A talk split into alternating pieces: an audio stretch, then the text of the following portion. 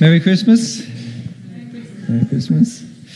Well, let's, let's read some scripture out loud, shall we? We'll read the story of Gabriel, Angel Gabriel appearing, appearing to Mary and giving her the shocking, amazing news that uh, she never thought would happen until it did happen. So, if we can read together, that would be good, and I'll try not to trip you up by making a mess of it too. Let's read. In the sixth month of Elizabeth's pregnancy, God sent the angel Gabriel to Nazareth, a town in Galilee, to a virgin pledged to be married to a man named Joseph, a descendant of David. The virgin's name was Mary. The angel went to her and said, Greetings, you who are highly favored. The Lord is with you. Mary was greatly troubled at his words and wondered what kind of greeting this might be. The angel said to her, Do not be afraid. You have found favor with God. You will conceive and give birth to a son, and you are to call him Jesus. He will be great and will be called the Son of the Most High. The Lord God will give him the throne of his father David, and he will reign over Jacob's descendants forever. His kingdom will never end. How will this be? Mary asked the angel, since I am a virgin. The angel answered, The Holy Spirit will come on you, and the power of the Most High will overshadow you. So the Holy One to be born will be called the Son of God. Even Elizabeth, your relative, is going to have a child in her old age, and she who was said to be unable to conceive is in her sixth month, for no word from God will ever fail. I am the Lord's servant, Mary answered. May your word be to me be fulfilled. Then the angel left. You probably knew already, but um, the picture there and the picture that we've had on our Christmas cards is uh, another piece of artwork from Alison Hall. So thank you if you're watching Alison as well on Zoom. Um, and each year, I think the last few years at least, Alison's artwork has, uh, has been our design for Christmas. Right. Now we could all learn from young Mary's humility and faith, couldn't we? It's amazing how she responded. I mean, yes, she saw an angel, but when you think about it, Zechariah, who'd seen the same angel beforehand six months prior, actually, no more than that, yeah, six months prior, um, Zechariah kind of turned around to the angel and said, Oh, okay, prove it. Basically, what Zechariah said, I've heard what you said, but prove it. Whereas Mary says, Okay, how would this be? How are you going to do it? I, I believe you're going to do what you said, but how are you going to do it? And what did the angel answer? He said, The Holy Spirit will come upon you, and the power of the Most High will overshadow you. Have you ever heard of the modern phrase helicopter parenting? Mm-hmm. You get accused of it all the time. Helicopter. I know. So what, what, what does it mean? What does that phrase mean, helicopter parenting? Well, according to Wikipedia, it says helicopter parents are so named because, like helicopters, they hover overhead, overseeing every aspect of their child's life. Now, it's said in a, a negative connotation, but it can be in a positive way as well, can't it? Anyone? We know Jude has been accused of being helicoptering. But has anyone else found themselves being a helicopter parent in the past or being helicoptered themselves? Maybe. Because a parent cares, it's tough. It's tough to hold back and let your child make mistakes, get into trouble, and fail or see them struggling, isn't it? It's tough. Think back to your own child's first day at school or your own first day at primary school?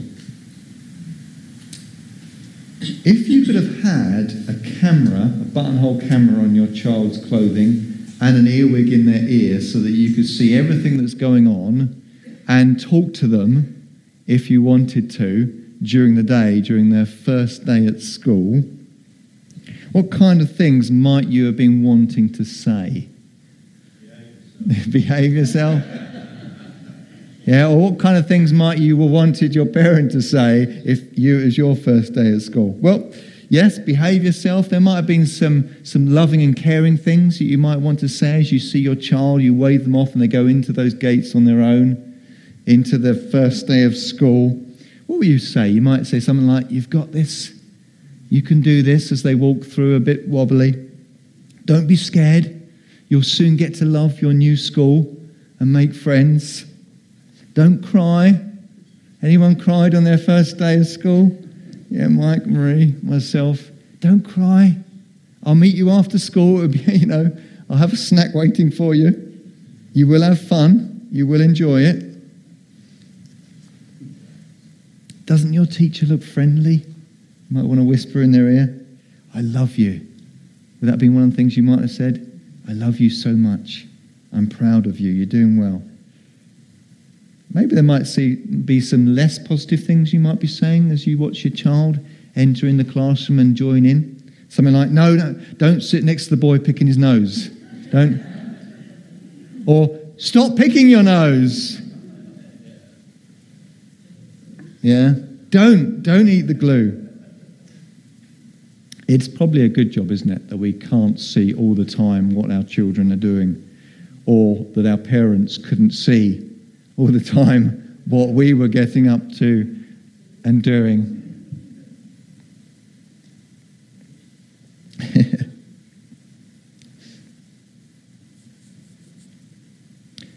However, many of us can sometimes still hear our parents in our ear, even though they're miles away. Ever have that happen to you?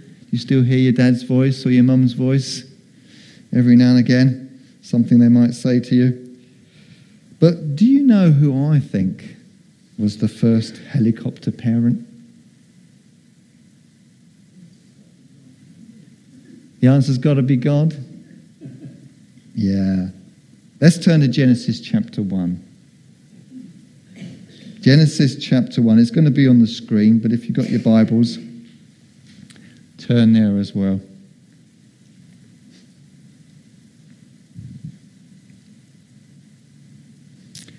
It says, verse 1 of chapter 1 In the beginning, God created the heavens and the earth. Now the earth was formless and empty, darkness was over the surface of the deep, and the Spirit of God was hovering over the waters. The first helicopter parent hovering over what he is about to give birth to.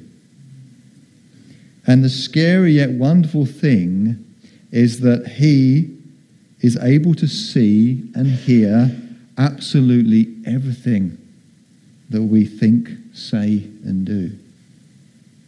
Your parents did not follow you into your or your child into your first day at school, but guess who did? The Holy Spirit was there. Even if you couldn't be or your parents couldn't be with you, he was there with you.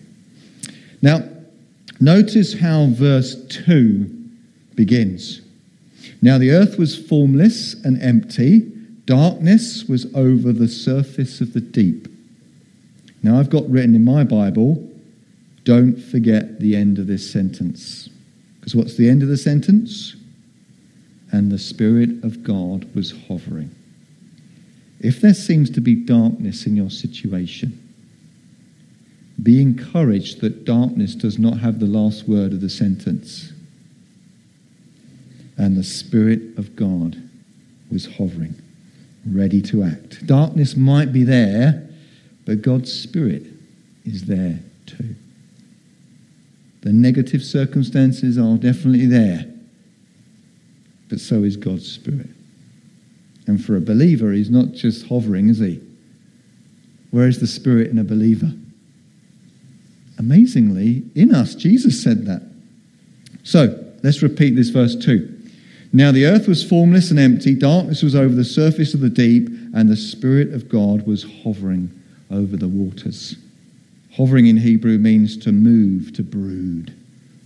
Any, anyone here ever been broody? Have you been broody? Yeah, particularly when a baby is brought in somewhere. Oh, let me have a turn. No, no, I'm having a cuddle first. Broody, the Holy Spirit hovering, being broody, wanting to give birth and, and act. It speaks of a maternal instinct to nurture, protect, even smother with love. It's not nice, is it, when your children, Jude, don't want you smothering them with your love? oh, it's Nick, is it? Oh, okay. And the Spirit of God was hovering, brooding over the waters. Verse 3 And God said, Let there be light. And there was light. God saw that the light was good, and he separated the light from the darkness. God called the light day, and the darkness he called night. And there was evening, and there was morning, the first day. Now God saw that the light was good, but he didn't make any such compliments about the darkness, which he called night. And from there on out, the Bible, in the Bible, darkness and night often have negative connotations where evil operates. Now, one New Testament scripture makes this observation about a Christian. If we go to the, the next slide. There we go.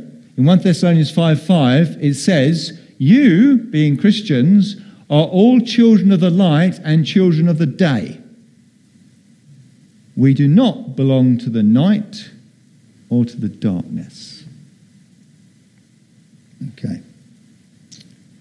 The presence of darkness over the deep and the fact that God separated it from the light, which was good, tends to suggest that the devil had already fallen at this point. He was already present, even before the creation of the earth. And that darkness and night would sadly be part of the earth right from the beginning. Hence the presence of Satan in the garden, right there in the beginning. Now, out of interest, do you know what day create, God created the sun? Francis, you're working it out?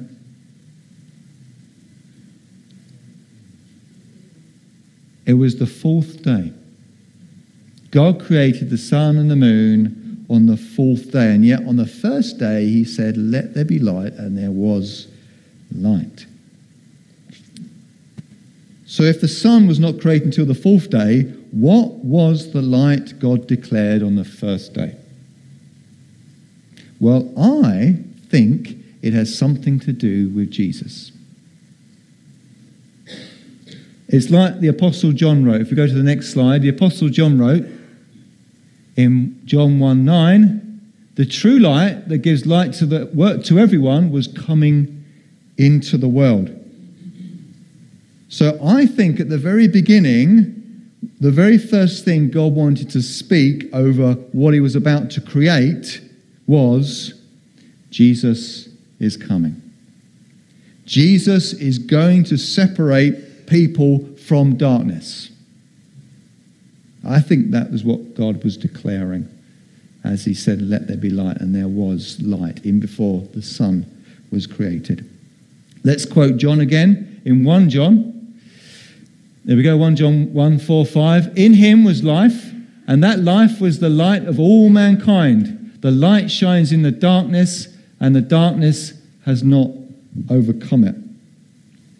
When there was just darkness over the deep, and the Holy Spirit was hovering, and then God said, Let there be light, the redemptive plan of God, Father, Son, and Holy Spirit, was announced on that very first moment.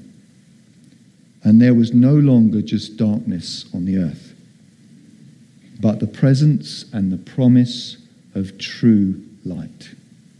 Not just sunlight, S U N light, but S O N light That's what was happening. True light that gives life to all mankind was being announced and it was being promised. Look at what the Bible says when it was decided that Jesus would be Savior of the world. When, when was it decided that Jesus would be Savior of the world? Before the foundation of the earth. There's two scriptures. I've picked one. Let's go to it. Revelation 13:8 says, "The Lamb who was slain from the creation of the world." And there's another scripture that says, "Even before the world began." So, at the point of creation, Jesus is already the plan. Even before creation was created, the true light that gives light to the world, to the mankind, was already the plan. Even before we were created, Jesus was always going to come and take the punishment for our sins and separate us from darkness. The good light from darkness.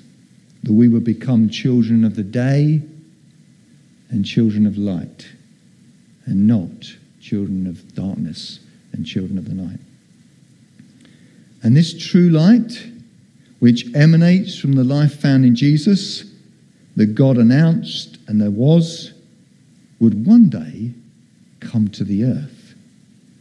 And he himself would announce this in John chapter 8.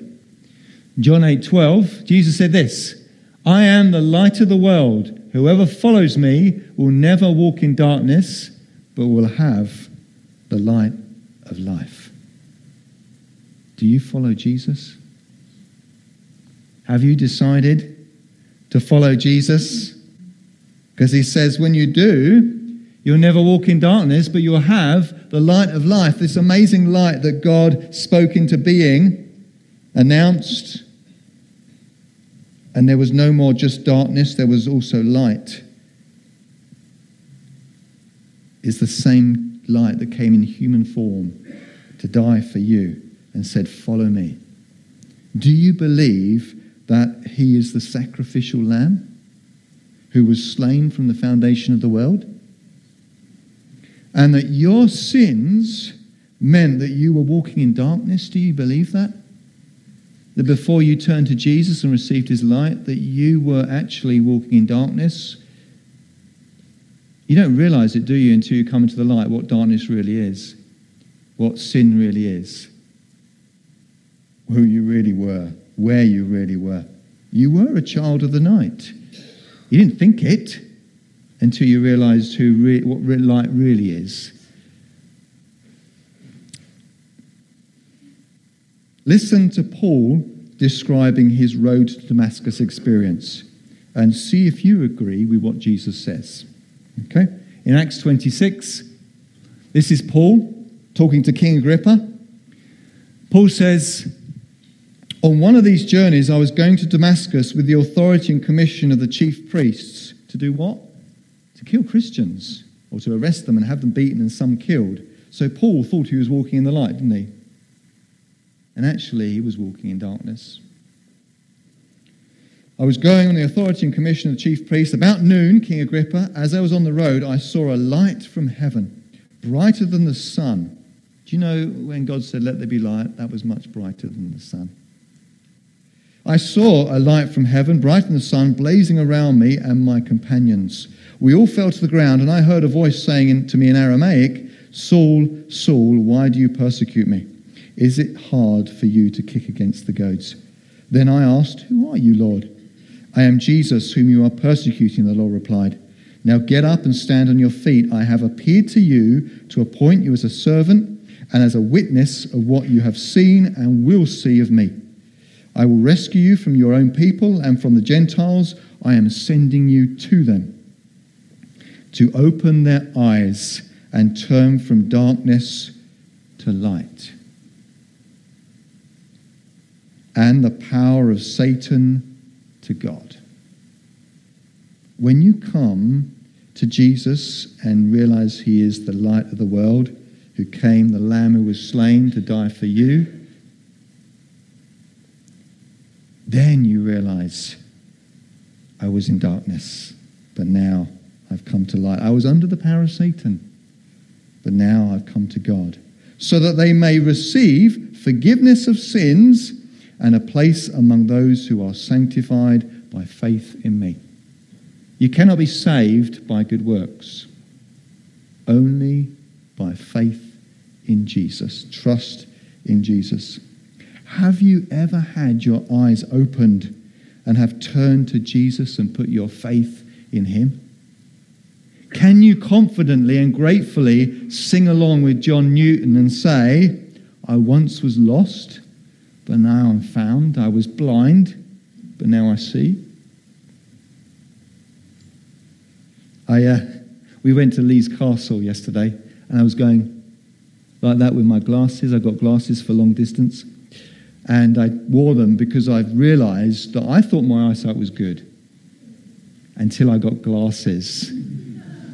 And I was, and I was testing them. I was going, wow. And Emily was going, what have you got a problem, Dad, with your glasses? I said, no, I'm just amazed at how much better I can see with glasses on. I thought I could see already. Wow.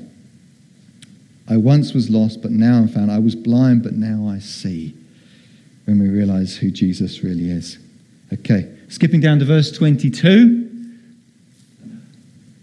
Paul, Paul carry on. This is Paul speaking still. But God has helped me to this very day, so I stand here and testify to small and great alike. I'm, I'm saying nothing beyond what the prophets and Moses said would happen that the Messiah would suffer, and as the first to rise from the dead, would bring the message of light to his own people and to the Gentiles. You know, the darkness tried to overcome the light of the world by crucifying him. But then three days later, the darkness found it could not overcome Jesus. When he resurrected as the first of many who would put their faith in him as Jesus, as Lord, in his death, his resurrection, and then call him Lord. Let's see what it says in Romans 10. Jesus said he came to suffer and then rise from the dead and bring the message of light to people who have faith in him. Romans 10 9, 9 says, If you declare with your mouth Jesus is Lord and believe in your heart that God raised him from the dead, you will be saved. Do you believe that he is the Lamb of God who was slain from the foundation of the world for your sins? That he suffered and died for your punishment to rescue you from darkness and bring you into light? Do you believe that? That God raised him from the dead? If you believe in your heart and confess with your mouth that he is Lord, not just, oh yeah, Jesus, he's Lord, but really, actually confess lordship of Jesus, you will be saved. And currently, God is waiting patiently for as many to come to faith as possible because Jesus has said that one day he will return and the earth as we know it will come to an end. The earth that God created in the beginning will come to an end as we know it. And apart from the devil and the kingdom of darkness being thrown into the lake of fire right at the end, guess what else will be missing from the city of heaven and the new earth when this happens, when Jesus comes and everything is made new? Guess what we'll be missing apart from the devil and darkness? Okay? Yeah, let's have a look. In Revelation 21, it says this The city does not need the sun or the moon to shine on it, for the glory of God gives it light, and the Lamb is its lamp. And then in Revelation 22, it says, There will be no more night. There will be no need for, sorry, there will not need the lamp, sorry, light of a lamp or the light of the sun, for the Lord God will give them light, and they will reign forever and ever. No more darkness, no more night, no more sun, no more moon, just the good, true light of the world that God spoke right at the beginning. And all those who are children of light. Are you a child of light? Have you been delivered from darkness into light? Do you believe that Jesus was raised from the dead because he was the Lamb of God slain for you? Do you confess him as your Lord? But how? How do we get changed from children of darkness to children of light? Now, remember when we were talking about the helicopter parenting and the Holy Spirit hovering over the deep and overshadowing Mary? Let's turn to John chapter 3. One of the most famous chapters in the Bible. John 3, starting at verse 1. Now there was a Pharisee, a man named Nicodemus, who was a member of the Jewish ruling council. He came to Jesus at night and said, Rabbi, we know that you are a teacher who has come from God.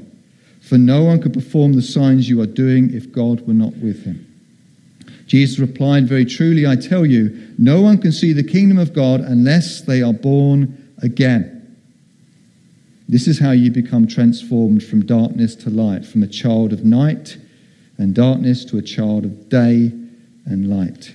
You must be born again. Verse 4. How can someone be born when they are not old? When they are old, Nicodemus asked. Surely they cannot enter a second time into their mother's womb to be born. Jesus answered, Very truly I tell you, no one can enter the kingdom of God unless they are born of water and the Spirit. Water meaning the amniotic fluid of a natural human birth, surrounded by water as a baby. You're born of water, a natural human birth, and of the Holy Spirit. Verse 6 Flesh gives birth to flesh, but the Spirit gives birth to spirit. You should not be surprised at my saying, You must be born again. The wind blows wherever it pleases. You hear its sound, but you cannot tell where it comes from or where it is going. So it is with everyone born of the Spirit. You know, the same Spirit of God that hovered over the waters and overshadowed Mary to bring about the birth of Jesus is the same Holy Spirit who hovers over humanity to give them this amazing second birth to those who turn to Jesus, recognizing him to be their saving Lord and light of the world. And finally, just checking, it is finally. Last scripture, 2 Corinthians 4. This explains why some people seem to hear about Jesus, it just doesn't really make any sense to them, or they just don't get it. It says this 2 Corinthians 4, verse 3. And even if our gospel is veiled, kind of blocked from people's eyes, it is veiled to those who are perishing, meaning dying in their sins, dying joined to the kingdom of darkness, following Satan and the kingdom of darkness to the same lake of fire. It is vowed to those who are perishing, the God of this age, meaning Satan, has blinded the minds of unbelievers so they cannot see the light of the gospel that displays the glory of Christ, who is the image of God. For what we preach is not ourselves, but Jesus Christ as Lord, which is what you need to confess, isn't it? And ourselves as your servants for Jesus' sake. For God, who said, let light shine out of darkness. Where's that quoted from? Genesis chapter 1. For God, who said, Let light shine out of darkness, made his light shine in our hearts to give us the light of the knowledge of God's glory displayed in the face of Christ. Christians are those that have realized who Jesus is, and suddenly the Holy Spirit shines this amazing light of the world into our hearts. We become children of the light. Jesus Christ, the Lamb of God who was slain from the creation of the world, was announced when at the beginning God said, Let there be light. And those words, they found fulfillment on that dark, cold Bethlehem night.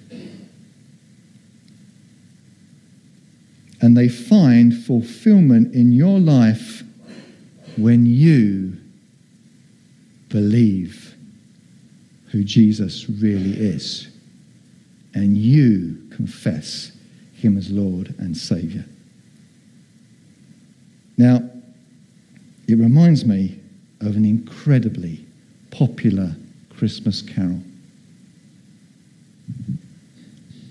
Do you know of a Christmas carol, an incredibly popular Christmas carol, that links Genesis chapter 1 to the birth of Jesus? Is there such a carol? Is there? I, I, this carol is so popular that around the world, at least two churches have sung it. Now, Danny, I know that you enjoy music in all its forms. Okay? So if I, if I, if I just show you this next slide. There we go. Danny.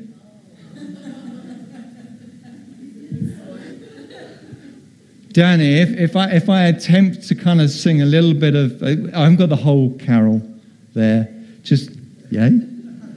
I haven't got the whole carol there, but I'll try and attempt that, and everyone can join in with the chorus. And then, Danny, if you can guess what the tune is. All right? Okay. All right, here we go. In the beginning, when God created, He first said, Let there be light. And these words they found fulfillment on that dark, cold Bethlehem night. So, Lord Jesus, He became a baby, Son of God Son of Man. He was born of a Virgin Mary, cause it was part of God's master plan. Oh, give me hope, Lord Jesus, give me hope, Lord Jesus, give me hope. Lord Jesus of eternal life, you give me hope. Lord Jesus, give me hope. Lord Jesus, give me hope of eternal life. Ah, Danny. Yes, it's Eddy Grant. Joanna, yes. Well done. Thanks, Danny. Let's pray.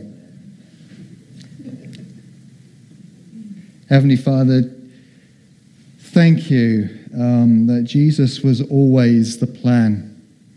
Adam and Eve were never going to be able to resist the presence of darkness and the operations of, of Satan in this world. It's so sad, Father, that Satan fell. And then tempted mankind to turn our backs on you, to follow our own ways, to think that we're our own saviors and our own righteousness. And Father, thank you that Jesus was always the Lamb who would come to be slain for our sins, for our salvation. That when you announced, Let there be light, and there was light, Lord, one day Jesus would come, the good, true light, to separate mankind from darkness. And it's not by works, it's not by status, it's not by anything, but by faith, trust in the greatest gift that's ever been given to the world.